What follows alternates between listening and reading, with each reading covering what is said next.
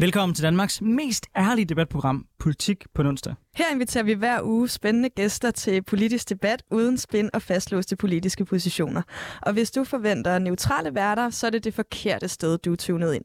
Ja, for mit navn det er Anders Storgård, og jeg er tidligere landsmand for konservativ ungdom, og så er jeg konservativ kommunalbestyrelsesmedlem på Frederiksberg. Og måske relevant for den her debat, så arbejder jeg også med vedvarende energi, bare sådan full disclosure i forhold til, hvor jeg selv står henne. og jeg hedder Sara Appelskov. Jeg arbejder ikke med vedvarende energi. Til gengæld så er jeg vikar for Sofie Libert, som har travlt med at føre øh, folketingsvalgkamp over i Østjylland. Så jeg øh, er her i stedet for hende, og jeg sidder til daglig i forretningsudvalget i Rød Grøn Ungdom, som er en ungdomsorganisation, der samarbejder med Enhedslisten.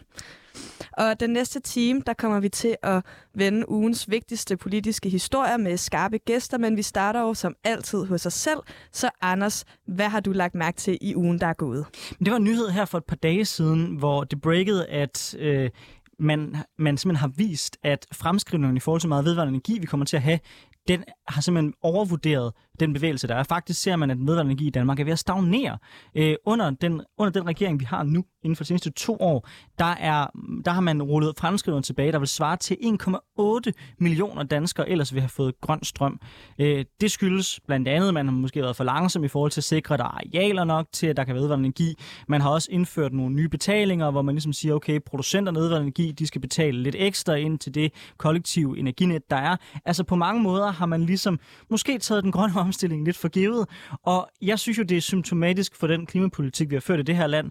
Øh, inden på det her område siger man, okay, i 2030, der har vi fire gange så meget ved, vedvarende energi på land, og i 2050, der har vi 15 gange så meget energi på hav, og så er det helt løst, uden sådan egentlig at reflektere over, nå, hvordan sørger vi egentlig for, at vi egentlig kommer derhen i praksis? Mm. Og jeg synes jo, det er vildt, vi kan have et klimavalg, og så bliver det her egentlig ikke en større historie, end det er. Fordi det er sgu da nemt nok at stå og tale om alle de store, flotte resultater, man opnår, når man ikke opnår dem. Ja, jeg, jeg øh, bider meget mærke i det her, du siger med at tage den grønne omstilling lidt for givet, og det tror jeg i virkeligheden er meget sådan øh, bredt, og sådan har det været de sidste mange årtier, at sådan, jamen i fremtiden, der kommer vi til at have grøn strøm. I mm. fremtiden kommer vi til at have et bæredygtigt landbrug. I fremtiden kommer vi til at have en klimaneutral industri. Og Øhm, det nytter bare ikke noget at lægge planer. Det nytter ikke noget at lave hockeystave. Det nytter ikke noget at øh, fantasere. Vi skal tage den grønne omstilling meget, meget alvorligt. Og jeg tror, der er rigtig mange, der er rigtig mange grunde øh, til, øh, hvorfor det her det stagnerer lige nu. Jeg tænker både, at der er sådan, altså der er alle de årsager, som du nævner, men jeg tænker også, der er sådan en, øh, vi har en meget stor not in my backyard øh, mentalitet her i Danmark. Der er rigtig mange, der er imod at få vindmølleparker det er lige præcis der, hvor de bor, øh, fordi det ser grimt ud.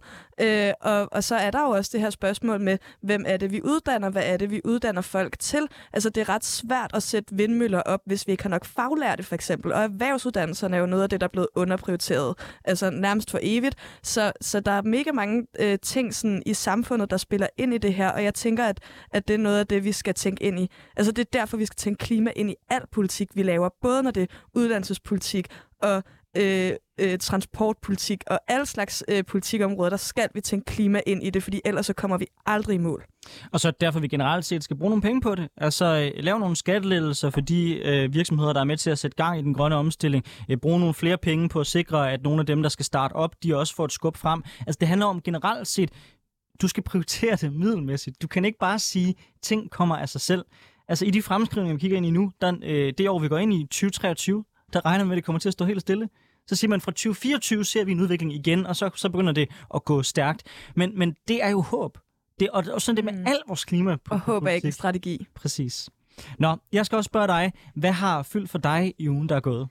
Jamen, i virkeligheden kan man sige, at det er en, en lidt mindre historie i forhold til det store øh, danske politiske billede, sammenlignet med, hvordan det går med vores vedvarende energi. Men jeg var bare ved at få min morgenkaffe galt i halsen den anden morgen, da jeg hørte P1 Morgen, og jeg hørte øh, Mette Thiesen fra Nye Borgerlige øh, sige, at øh, jødiske og øh, homoseksuelle hjemmehjælpere, de skal kunne afvises af de ældre, øh, som de kommer ud til.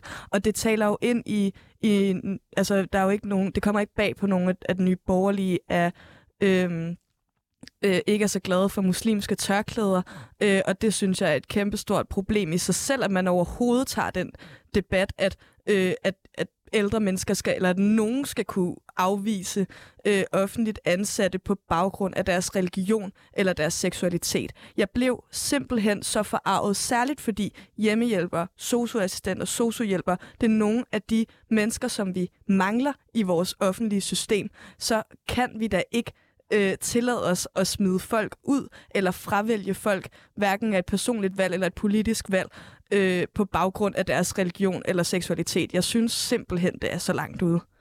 Ja, yeah, og så handler det også bare om, at særligt når vi, når vi taler om offentlig hjælp, så må du jo ligesom altså, du må tage det, du bliver tilbudt, og, og hvis du ikke kan lide uh, lugten i bæreriet, så må du finde et andet sted hen. Altså, du har da ikke ret til at sidde, til at, til at sidde og diskriminere folk og sidde og vrage mellem, hvilke mennesker du mener, at der har ret til at servicere dig. Altså, hvem fanden tror du i bund og grund, du er? Altså, jeg, jeg blev også ret provokeret over, over denne her, man, det man sagde.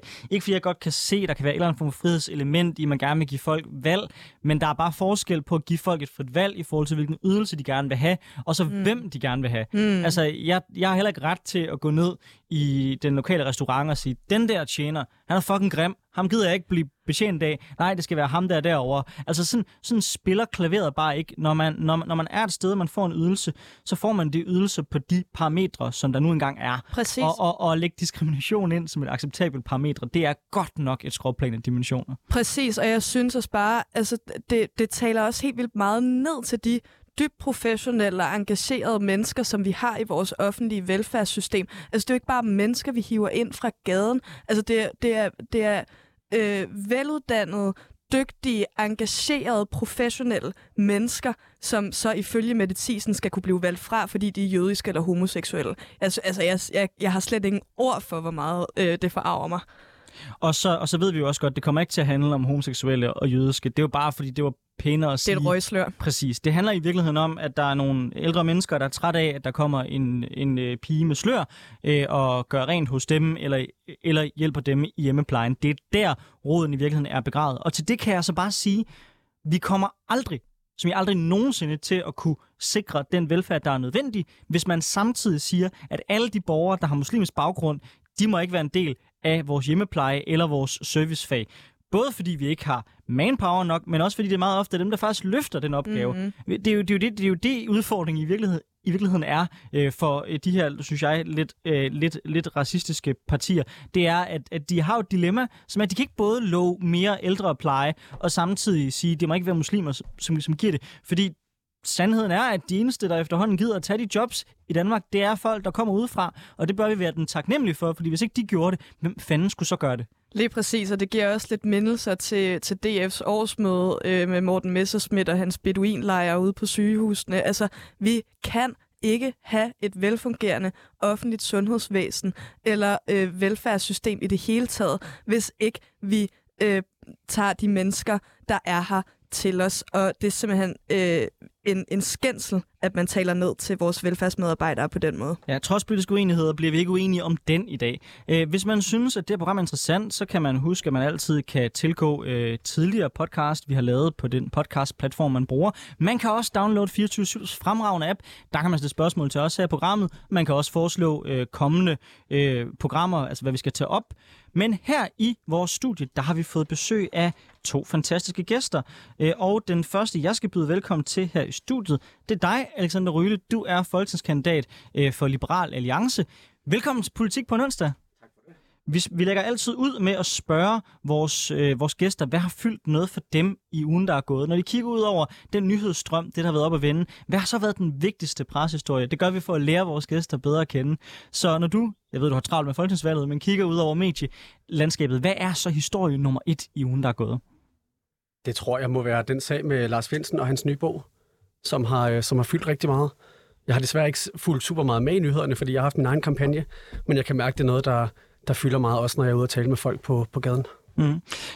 Tror du virkelig, altså det overrasker mig faktisk, at du siger, at det fylder meget på gaden, fordi mit indtryk er, at det fylder meget for folk som os, der er enormt politisk engageret og som går op i øh, sådan lidt mere fine nuancer af, af retssikkerhed. Men, men oplever du, at folk på gaden rejser det her? Ikke specifikt det her emne, men, men der er mange, der siger til mig, at de er trætte af Mette Frederiksen. Og, øh, og det er primært på grund af alle de skandaler, der er. Og det er jo blandt andet sagen med Lars Finsen. Så, så folk, der ikke er politisk interesseret, og som ikke nødvendigvis stemmer LA, de kommer hen til mig og siger, jeg vil gerne stemme på dig, fordi vi skal bare af med Mette Frederiksen. Hmm.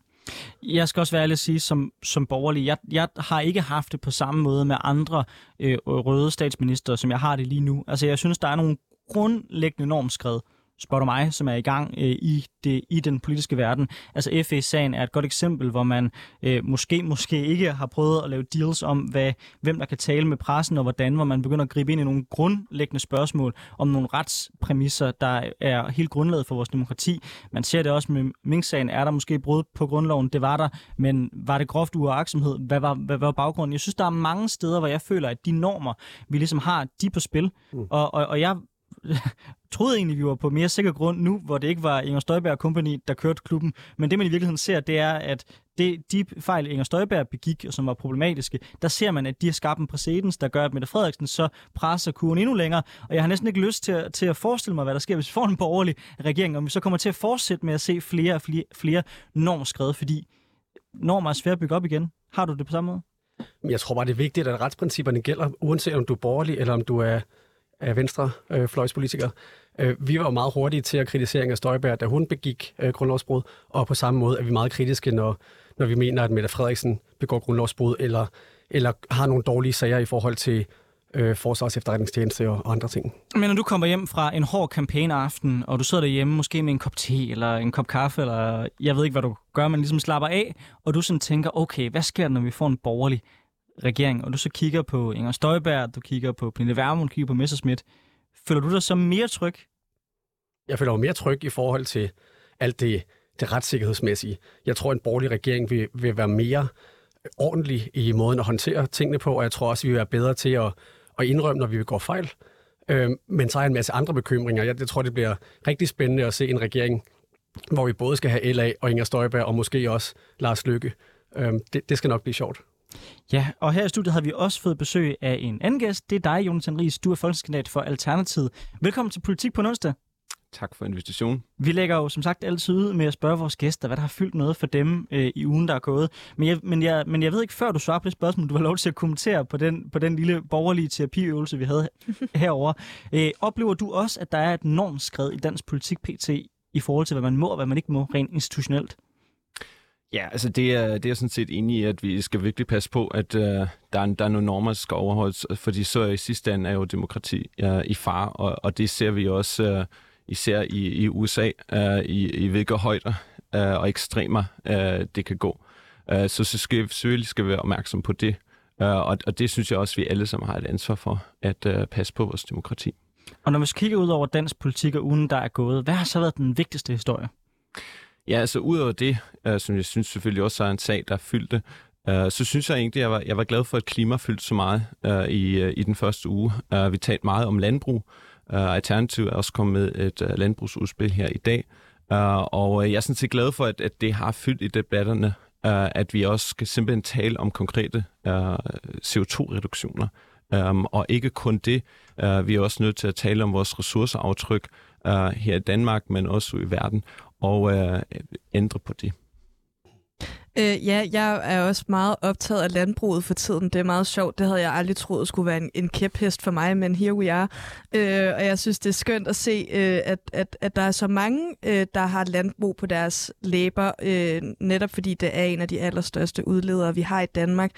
Øh, jeg synes dog, at det kommer meget for, for, en, for en vis del af, af den danske politiske fløj. Altså jeg synes, at øh, det, er det er meget... Øh, øh, nu var Socialdemokratiet ude i den her uge og sige, at de gerne vil have en CO2-afgift på landbruget, dog uden at sige, hvor meget de skulle betale.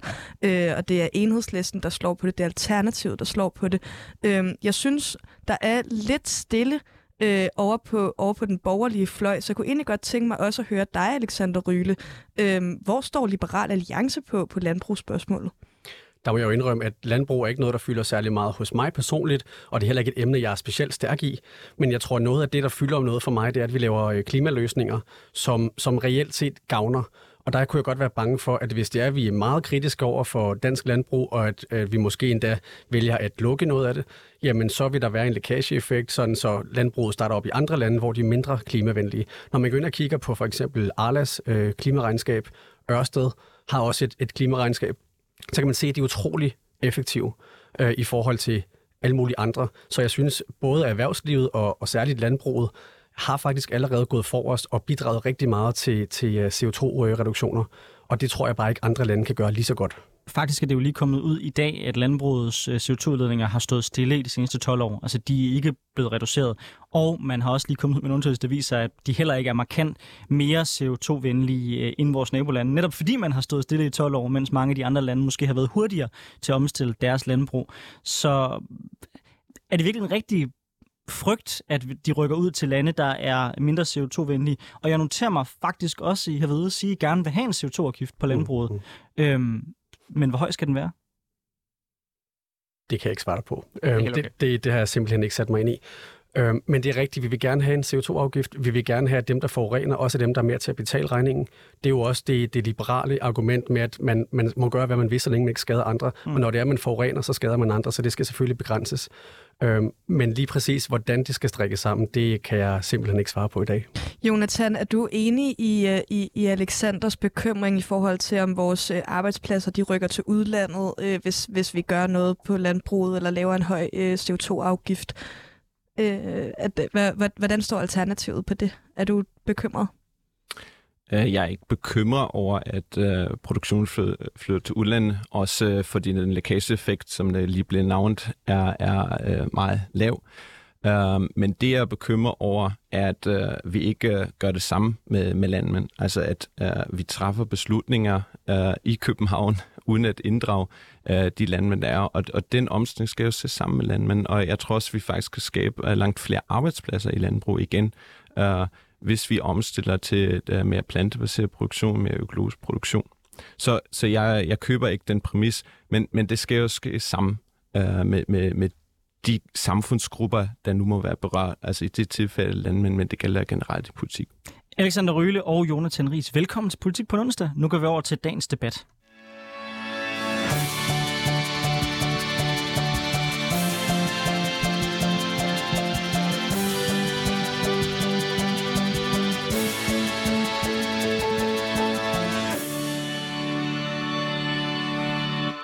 Du lytter til Politik på en onsdag med Anders Storgård og Sara Appelskov, hvor vi i dag har besøg af Alexander Ryle fra Liberal Alliance og Jonathan Ries, som er folketingskandidat fra øh, Alternativet. Og du er også øh, folketingskandidat, Alexander.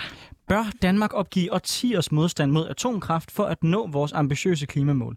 Det spørgsmål har for første gang i mange år været til debat i denne valgkamp, efter at Liberal Alliance og Nye Borgerlige har meldt, meldt sig på banen som tilhængere af atomkraft på dansk jord.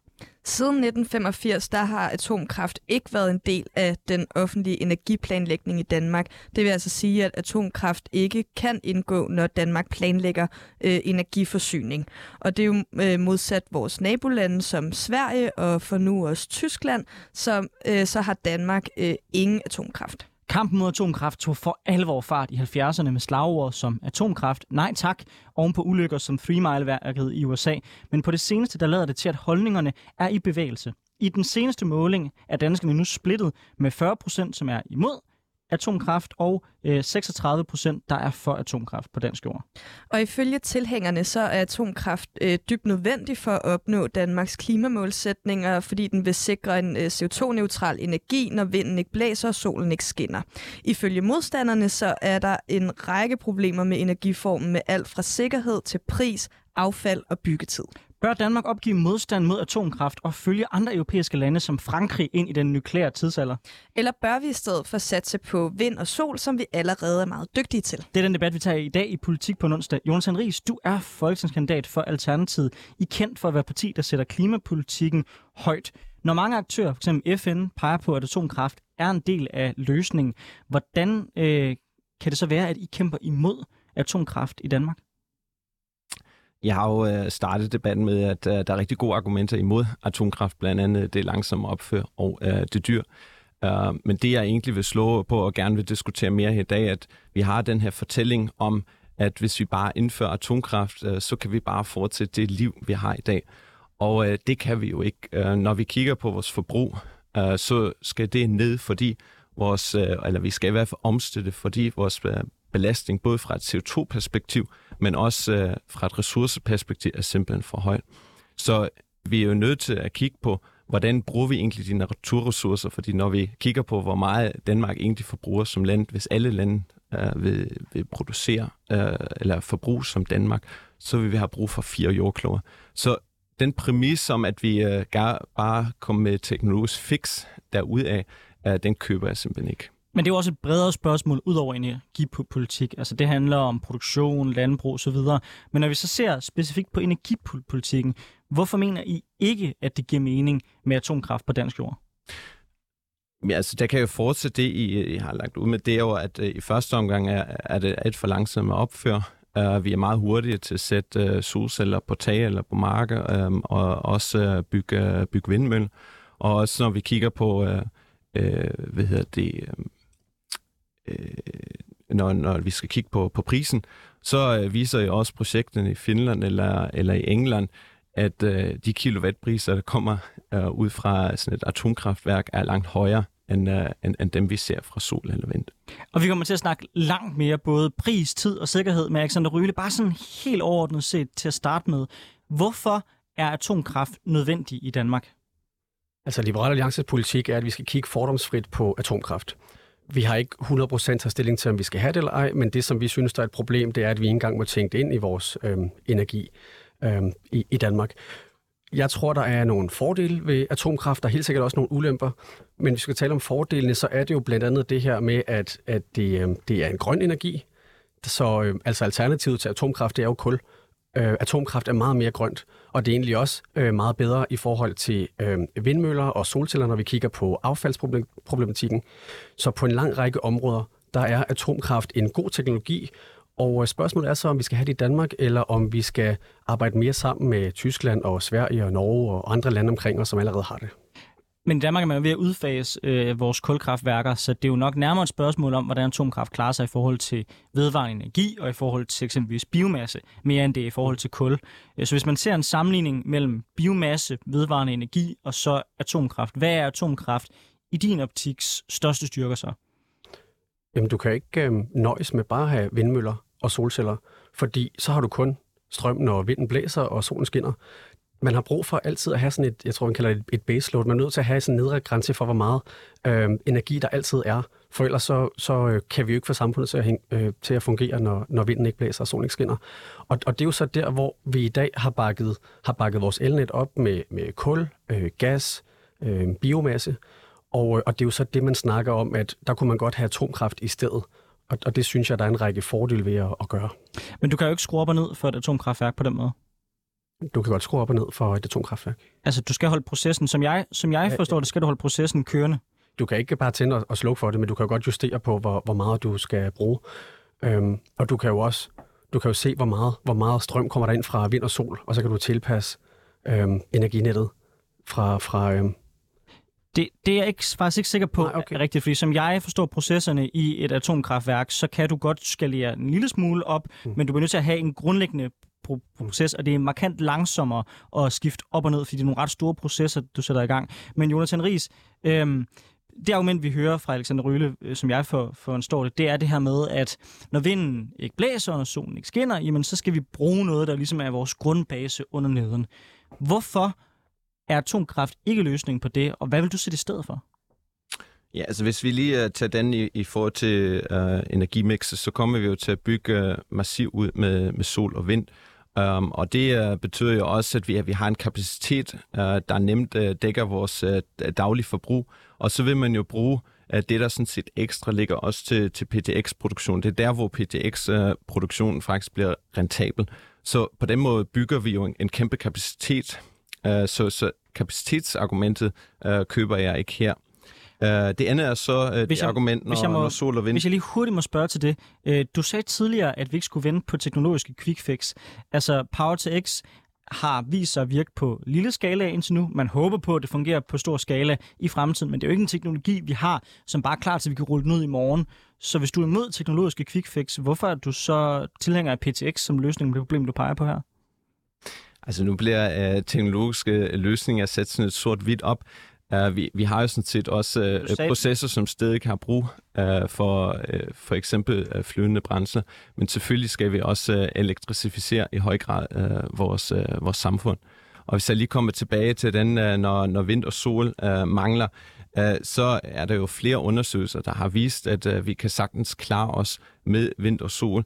Øh, vi kigger også ind i geotermi, og så øhm, kan vi også øh, øh, bruge øh, for eksempel vores, øh, vores øh, gasreserver, og hvor vi kan bruge øh, biogas i første omgang, men vi sådan set øh, kan også bruge øh, strøm fra Norge, øh, den vindkraft, der, der bliver, øh, undskyld, øh, vandkraft, der pr- bliver produceret der, og øh, vi, vi kan også øh, skrue ned for varmepumper i, øh, i vores fjernvarmenet i, øh, i et vis omfang.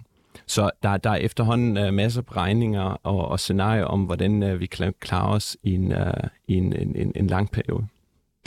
Øh, Alexander Ryle, vi har lige knap og nap øh, syv et halvt år til, at vi skal være i mål med vores øh, 70 procents øh, målsætninger på, på klimaet. Øhm, og, og det er jo ret, altså det, det lyder på Jonathan som om, at vi har rigtig mange andre muligheder at køre på en, en atomkraft. Øhm, og vi ved, at atomkraftværker øh, tager, tager ret lang tid at bygge, og i dag er det ikke engang en del af, af, af Danmarks øh, energiplanlægning. Så er du ikke bekymret for, at, øh, at, at, at at det er for stort et sats i forhold til, hvor lang tid det tager at bygge, eller sådan, øh, hvor, hvordan tør det, eller sådan, hvordan tør du nærmest at satse på det her, når nu vi skal være i mål øh, lige om lidt? Et øh, gennemsnitligt atomkraftværk tager 7 til år at bygge. I Sydkorea har man gjort det på kortere tid. I nogle lande har det også taget længere tid. Øhm, men hvis man sammenligner det med for eksempel øh, en havvindmølle, så tager det også en 8-10 år fra du starter til at den er op og, og køre. Øhm, det kan man selvfølgelig godt justere op på. Man kan investere flere penge i, det går hurtigere. Men uanset hvad vi gør, så er der rigtig mange af de her investeringer, som tager lang tid. Og der er det bare, at vi, vi snakker om, at øh, vi vil gerne kigge på øh, atomkraft som en mulighed. Det er ikke sikkert, at vi skal have det. Det kan godt være, at vi kan nøjes med, med den øh, atomkraftenergi, vi får fra, fra Sverige og Tyskland og vores andre nabolande.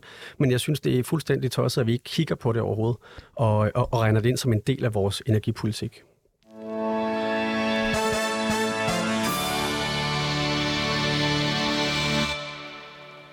Du lytter til Politik på en onsdag med Anders Storgård og Sara Appelskov, hvor vi har besøg af Alexander Røhle, der er folkeskandidat for LA i hovedstaden, og Jonathan Ries, der er folkeskandidat for Alternativet i hovedstaden. I Frankrig er man et af de lande i Europa, som er længst fremme, når det kommer til atomkraft.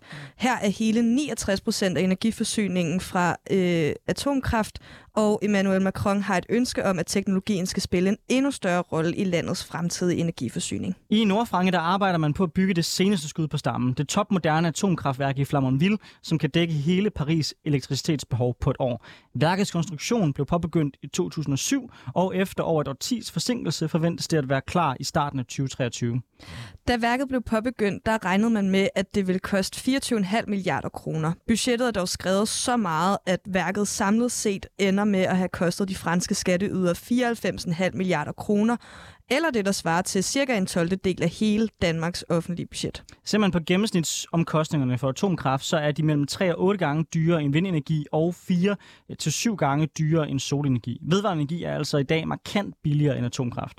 Alexander Ryle, giver det overhovedet mening, at vi begynder at investere, vi var lidt inde på det før, men at vi begynder at investere i atomkraft, når vi kan se, at der er forsinkelser, og det er dyrt, og det tager så lang tid at opbygge, og i øvrigt er meget dyrere end, end både vind og sol, som vi jo i Danmark er rigtig gode til? Det ærlige svar er, at det ved jeg ikke, og det er derfor, vi gerne vil have en kommission, der kigger på det. Jeg synes, det er en god løsning, man er, man er øh, gået i gang med i, i Tyskland, hvor man snakker om at forlænge de værker, der allerede er bygget. Det går markant hurtigere. Øh, jeg tror også, at den nye regering i Sverige er meget mere positiv over for atomkraft, og vil, vil forlænge eller genåbne nogle af de reaktorer, de, de har der. Så det synes jeg måske er et naturligt sted at starte. Men jeg synes ikke, vi skal afvise atomkraft. Og det er det, vi har gjort siden 70'erne, hvor vi har valgt, at vi ikke engang må tænke den som en del af vores øh, energipolitik. Og, øh, og så må vi jo se, om den der kommission siger, at det er tudetosset, eller om det er genialt, og så øh, tage en beslutning der. Jonas, sorry.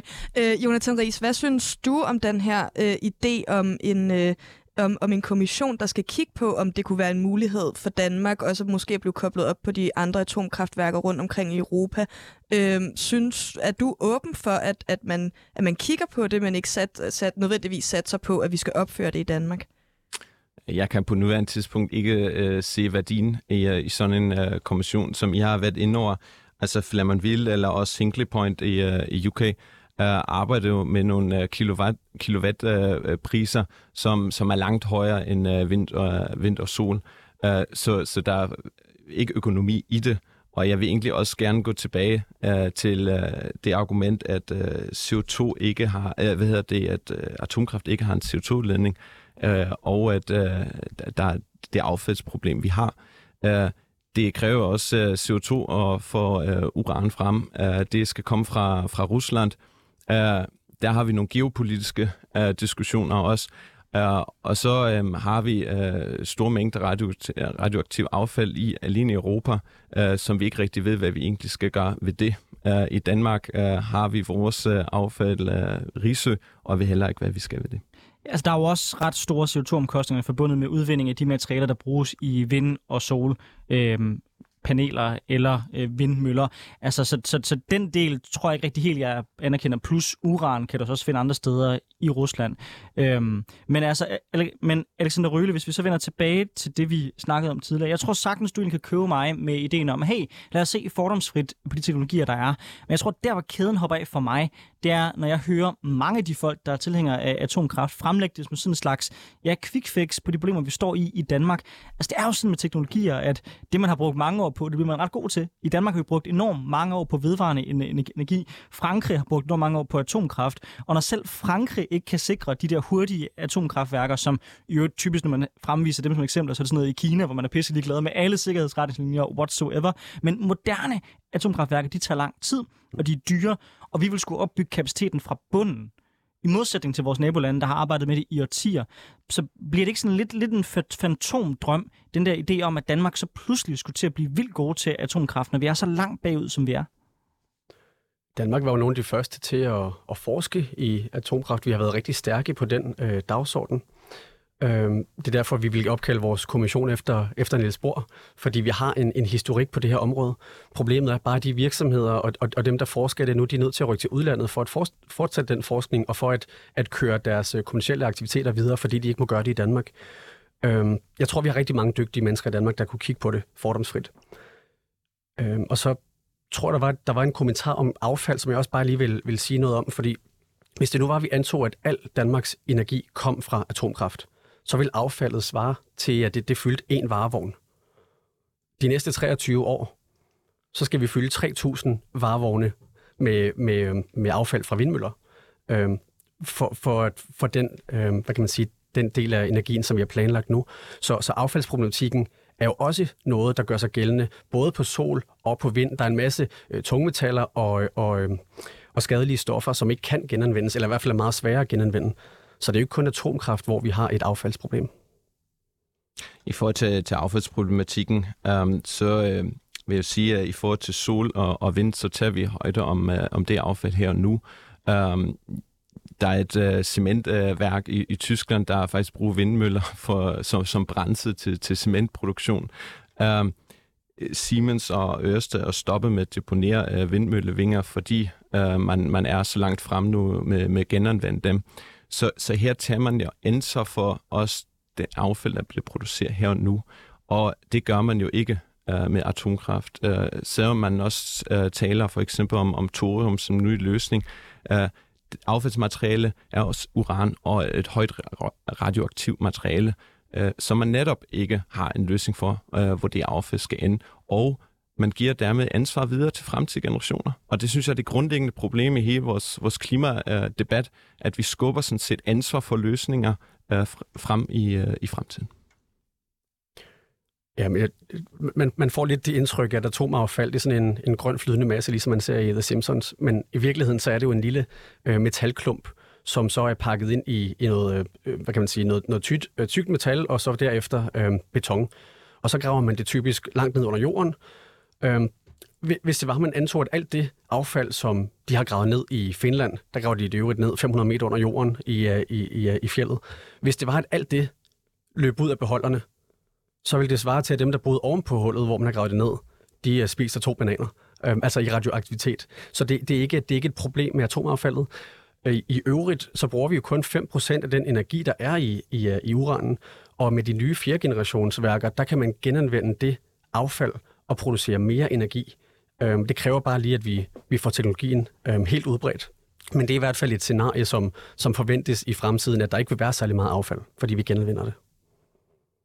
Altså for at komme tilbage uh, til det med, at affald ikke uh, fylder sig meget, men man har jo netop ikke uh, fundet en løsning uh, til affald. Uh, det er den uh, løsning, man arbejder i Finland. Der er en, en fantastisk dokumentation om, omkring det. Jeg tror, man vil bygge uh, på det uh, lager i, i 100 år, uh, indtil man lukker det uh, helt ned.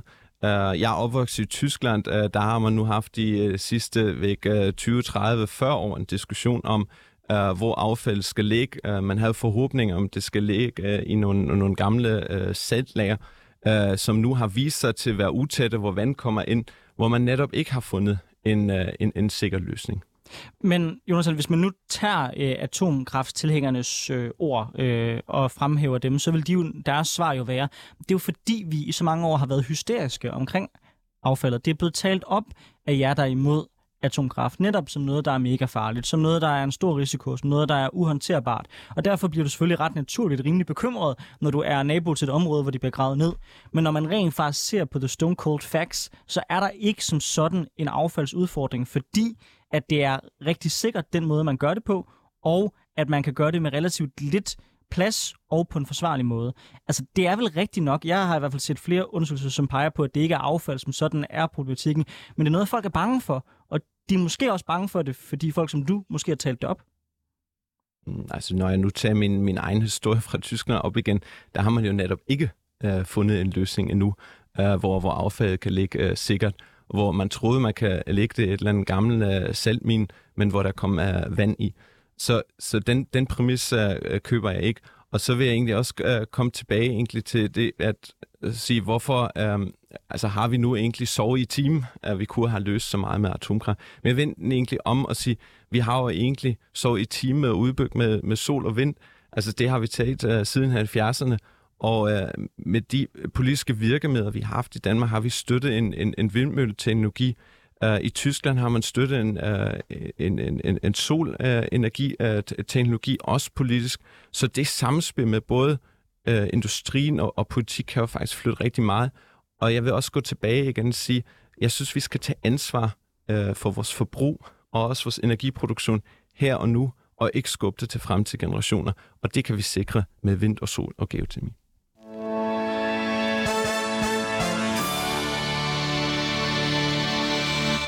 Du lytter til Politik på en onsdag med Anders Storgård og Sara Appelskov, hvor vi har besøg af Alexander Ryle, der er folketingskandidat for Liberal Alliance i hovedstaden, og Jonathan Ries, der er folketingskandidat for Alternativet i hovedstaden. Det sidste emne, vi vender i dagens debat, er sikkerheden for atomkraft. I mange år der har atomkraft haft et dårligt ry, grundet katastrofer som Chernobyl, Three Mile, ulykken i USA og senest Fukushima i Japan. Øh, omvendt er disse katastrofer måske ikke hele historien, fordi på verdensplan, der er der de seneste årtier døde millioner af kul, mens Danmark har haft et forbud mod atomkraft og mange øh, kulkraftværker. Og selv hvis man sammenligner øh, atomkraft med vindkraft, så er der komparativt få dødsfald per megawatt for atomkraft. Intet tyder altså på, når man kigger i tallene, at atomkraft skulle være farligere øh, som teknologi end mange andre af de teknologier, vi i dag bruger. Jonathan Ries, tror du, at frygten for atomkraft er overvurderet? Nej, det synes jeg ikke. Altså, øh, når man øh, kigger på, på Fukushima, øh, så øh, er der øh, nogle undersøgelser, at øh, omkring 1000 mennesker er døde af ikke direkte af, af stråling, men også stress, som den katastrofe øh, har, har medført. Øh, og øh, man er jo stadig også i gang med at øh, rydde øh, op øh, 11 år efter. Og øh, jeg tror, de seneste uh, beregninger har været, at det koster et eller andet mellem 100 og 700 uh, øh, milliarder euro uh, at rydde op. Uh, så jeg synes også, det, det skal man tage med i, uh, i beregningen. Og så er det også uh, altså de, de uranminer, der og også uh, den håndtering af affald efterfølgende. Der er jo noget radioaktiv stråling, som skal håndteres, som jo netop er uh, farlig for, for os mennesker. Uh, der er sikkerhedsforstændinger, der det er der. Uh, men det er også, øh, når man kigger til, tilbage på Tjernobyl-ulykken, er også, man ser at, at, at stigende krafttal i det område. Så kan man selvfølgelig ikke øh, sige, at, øh, at krafttilfælde, at øh, man kan relatere dem en til en øh, til, til Tjernobyl, så tror jeg ikke, der, der ender vi i en eller anden konklusion, så det vil jeg også gerne øh, tilføje. Da jeg læste op på Fukushima, der stod der i hvert fald, at der ikke var nogen direkte dødsfald forbundet med det, men der var nogle indirekte dødsfald, hvor man vurderede, jeg mener at, huske det som omkring de 40. Øh, der har man ikke talt stressrelaterede ting med. Der er det udelukkende i forhold til stråling og i forhold til kraft senere. Det er jo alt andet lige ret få dødsfald, også i forhold til, hvor stor en katastrofe det er, hvor mange atomkraftværker vi har at gøre med, og i øvrigt, at, at Fukushima jo blev ramt både af en flodbølge og et jordskæld. Så hvis det ligesom er det leje, vi ligger i, altså omkring 40 døde, så er det vel ikke en særlig farlig teknologi, når man samtidig ser, at der er rigtig mange, der dør både udvinding af materialer til øh, vindmøller, som falder ned, faktisk i vindmøller, der falder ned i hovedet på dem. Altså, der er jo, jeg ved ikke, hvor mange ulykker forbundet med mange teknologier. Det virker bare måske lidt mere voldsomt, når der kommer en fejl, for eksempel i et atomkraftværk. Deler du den, den opfattelse? Jo, men den, den fejl har jo nu været uh, forholdsvis voldsom. Uh, der har for nogle år siden også været et, et, et, et, et tilfælde, hvor har haft problemer med atomkraftværk i Sverige. Øh, her til sommer øh, har, har flere atomkraftværker i, i Frankrig været lukket øh, på grund af en global opvarmning. Man havde simpelthen ikke nok kølevand uh, øh, for dem, uh, så de kunne drives. Uh, men jo også fordi det vedligeholdes, fordi man ikke har investeret uh, nok i dem igennem årene. Man har solgt det som, som billig energi. Men det vi egentlig endte med i, i Frankrig, var jo det problem, at øh, der ikke kom nok øh, strøm, øh, bliver nok øh, ikke produceret nok strøm i Frankrig, og øh, at Frankrig pludselig skal importere deres strøm, som har drevet øh, øh energipriserne op i hele Europa. Jeg vil slet ikke negligere, øh, hvad kan man sige, den risiko, der kan være forbundet med, med atomkraft. Øh, jeg er også selv lidt bekymret for Ukraine i øjeblikket, hvor vi ser russerne, der nærmest beskyder et atomkraftværk, der ligger i Ukraine. Men der, hvor vi har set ulykker tidligere, det er jo for eksempel der, hvor der har været øh, kraftig jordskælv, der, hvor der har været øh, tsunami og den slags, og det er jo ikke noget, vi oplever i Danmark, øh, i hvert fald ikke kraftig jordskælv. Så jeg er ikke nervøs for at have det i Danmark. Jeg er faktisk meget mere nervøs for den udledning, der kommer fra øh, afbrænding af kul, øh, den luftforurening, som, som vi oplever generelt, når vi, når vi udleder CO2 øh, om, omkring os ikke? og andre partikler. Øh, det, det synes jeg fylder meget mere for, for mig end, øh, end atomkraft øh, udledning.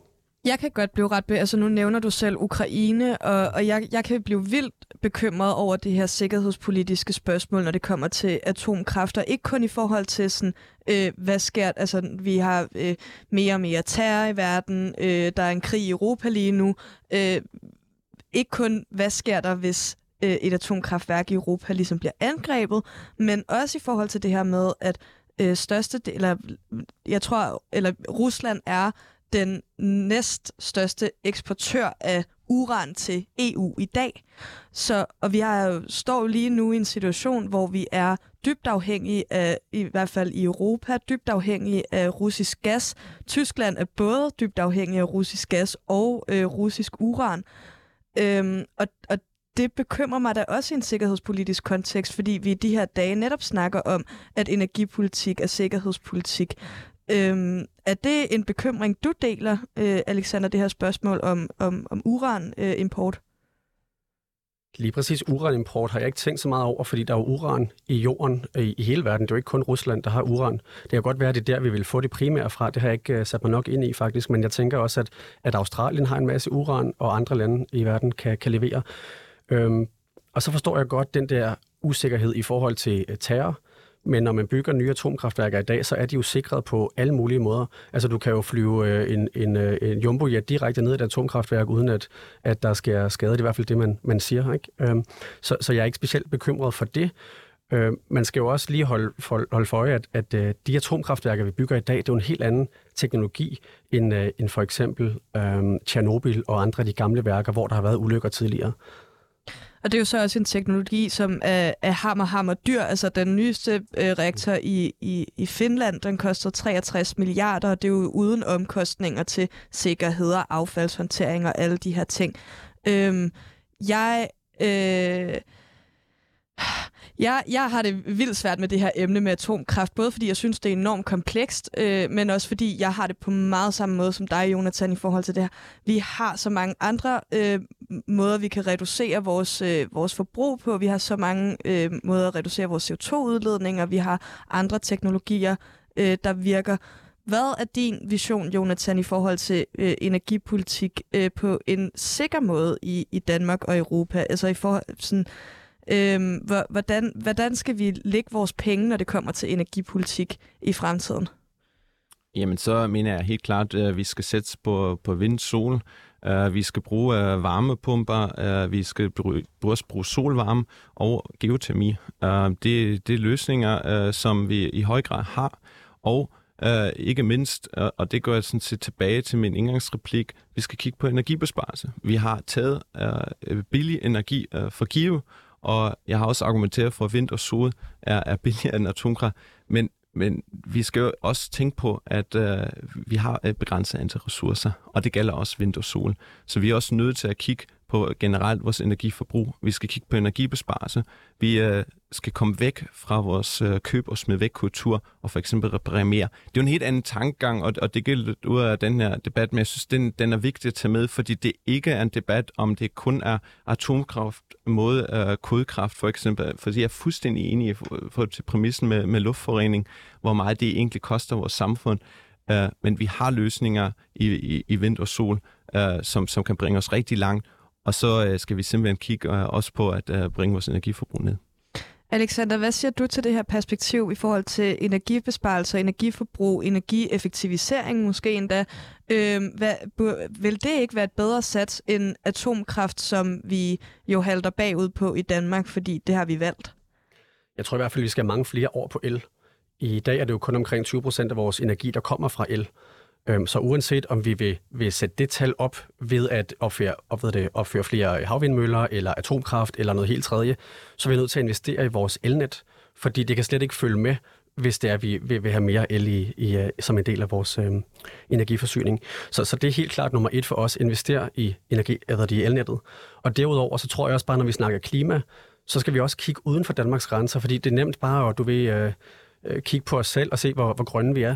Men Danmark udleder, øh, jeg tror det er 0,1 procent af, af verdens CO2. Så hvis vi virkelig gerne vil gøre en stor forskel, så er vi også nødt til at lave samarbejde med andre lande, for eksempel Kina, Indien øh, og, og, en, og en række andre lande, som har større befolkninger, fordi vores teknologi kan gøre en meget større effekt ude i verden, end det kan herhjemme. Er du ikke bekymret for, at nogle af de her lande, nu nævnte du eksempelvis Kina, at vi i stedet for kommer til at give dem noget, noget, noget teknologi, som i virkeligheden øh, understøtter dem? Altså det er jo en af de ting, man nogle gange fremhæver øh, som den bagsiden af medaljen. For eksempel når Danmark tager afsted og laver vindmølleprojekter i Kina, eller øh, at vi øh, får mange af vores solpaneler har også været kritiseret ret meget, fordi at øh, mange, af dem, mange af dem er produceret i Xinjiang provinsen. Så er det, er, det, er, det, er det sådan helt uproblematisk, den her idé om, at det Danmark skal, det er ud og, ud og redde resten af verden i forhold til at give dem teknologi? Der er ikke noget i klimadebatten, der, der, der er simpelt. Og, og jeg er nervøs for, at øh, kineserne kopierer vores teknologier, og at det går ud over vores øh, virksomheder. Men jeg tror bare, vi er nødt til at, at gøre noget andet, end det vi gør i dag, hvis vi gerne vil, vil rykke på klimadagsordenen. Fordi vi kan ikke bare investere i klima i Danmark, hvis vi gerne vil gøre en reel forskel. Og hvordan vil du så helt konkret investere i udledninger, øh, skal ned i andre lande? For det er jo også noget, altså, når jeg, når jeg, når jeg hører politikere sige det, så har jeg altid sådan lidt en bullshit-alarm, øh, der ringer, fordi jeg synes, at ofte, når folk fremhæver det, så er det som en undskyldning for ikke rigtig at foretage sig noget herhjemme, så siger man, okay, vi er så små. Jeg oplevede det, da jeg startede i dansk politik. Der sagde alle folk, at vi er for små, til vi kan gøre noget. Så kom jeg ned øh, og mødtes med mine europæiske søsterpartier, og så sagde de, i Europa, vi er for små, til vi kan gøre noget. Så tog jeg til konferencer på verdensplan, så sagde de, jamen det må være de rige lande, der må fikse det. Så, så bliver, det, bliver, bliver det ikke meget hurtigt sådan en form for ansvarsforflygtigelse i klimakrisen? Jo, men det er jo ikke uh, enten eller. Jeg, jeg synes godt, vi kan fortsætte i Danmark. Altså, vi vil jo også gerne 17-doble øh, strøm fra havvindmøller. Vi vil også gerne investere i solceller herhjemme. Men jeg tror bare, at vi er også nødt til at kigge på samarbejder med landene omkring os, fordi klima kender ikke landegrænser. Så hvis vi virkelig gerne vil rykke noget, så er vi nødt til også at hjælpe de lande, som ikke kan selv. Og Jonas, når du siger, at øhm, atomkraft ikke bør være en del af det danske mix, men FN siger, at det er egentlig ret afgørende, at det er en af de løsninger, der bliver taget i brug globalt, gælder det så egentlig også, at du er imod, at atomkraft skal være i Indien, skal fortsætte i Frankrig? Altså, ønsker du en udfasning generelt af atomkraft på verdensplan, eller ønsker du bare ikke, at vi i Danmark skal fokusere på det? Altså ud fra økonomien, usikkerhed, de sikkerhedspolitiske aspekter, øh, så kan jeg ikke se, uh, hvorfor vi skal fortsætte med, med atomkraft. Men selvfølgelig må, må der gerne forskes i det. Altså det, det vil jeg ikke sætte mig imod. Uh, men, men jeg synes simpelthen også, at vi, vi er nødt til at kigge på, på de løsninger, vi har nu. Og jeg er også enig med Alexander, vi, vi er nødt til at kigge på, på globale løsninger, også i sam, samarbejde. Uh, også samarbejde om, om de teknologier, der er, og, og hjælpe hinanden. Uh, men først og fremmest skal vi tage ansvar her i Danmark, her og nu. Og, og der håber jeg også, at uh, det her valg bliver til, til et klimavalg, og, og det ser jeg også i, i fremgang, som, som Alternativ har i meningsmålet.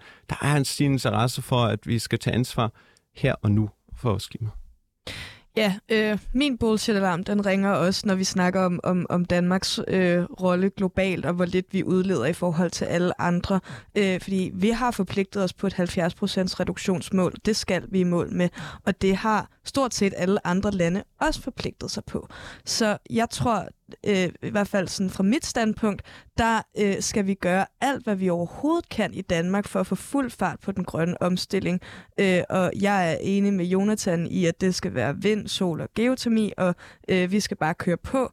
Øhm, fordi ja, vi er et meget, meget lille land, men vi er også øh, meget foran på øh, for eksempel vindenergi, og vi øh, har øh, og vi er virkelig øh, frontløbere der, og, og derfor mener jeg, at det er det, vi skal satse på.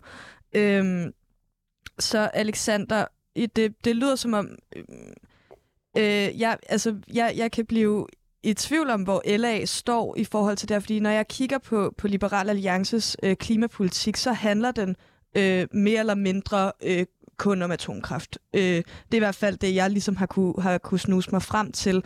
Øh, hvad, hvad skal vi ellers satse på i forhold til at nå vores 70% reduktionsmål? Fordi det har vi jo forpligtet os på. Men det er simpelthen ikke rigtigt, at vores politik kun handler om atomkraft. Vi har faktisk en, en ret grundig plan, der beskriver en række forskellige øhm, punkter.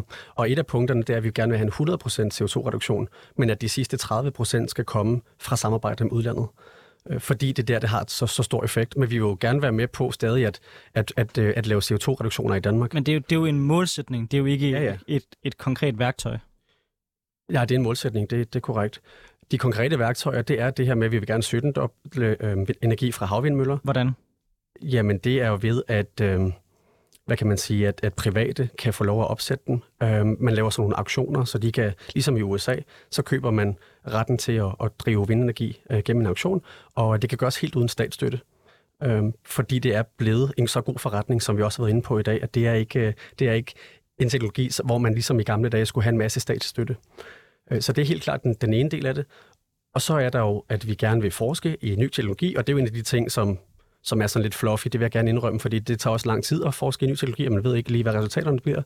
Men, men øhm, så vil vi investere i elnettet, så vi kan få mere, øhm, hvad kan man sige, energi fra el, i stedet for andre øh, mere forurenende energikilder. Øhm, så vi har en, en masse forskellige, som ikke har noget at gøre med atomkraft. Jonathan, vi er lige så stille ved at være ved vejs ende, så jeg vil give dig det sidste ord i den her øh, debat om atomkraft og, øh, og klimapolitik. Jamen, så vil jeg sige, at lad os ikke uh, få bruge alt for meget tid på atomkraft og diskutere uh, konkrete reduktioner i vores CO2-landing. Uh, vi kan kigge uh, på vores landbrug, uh, som uh, vi uh, kan nedbringe uh, den animalske produktion og dermed også uh, reducere vores CO2-landing markant. Jonathan Ries, Alexander Røhle, tusind tak for at I med i Politik på en onsdag.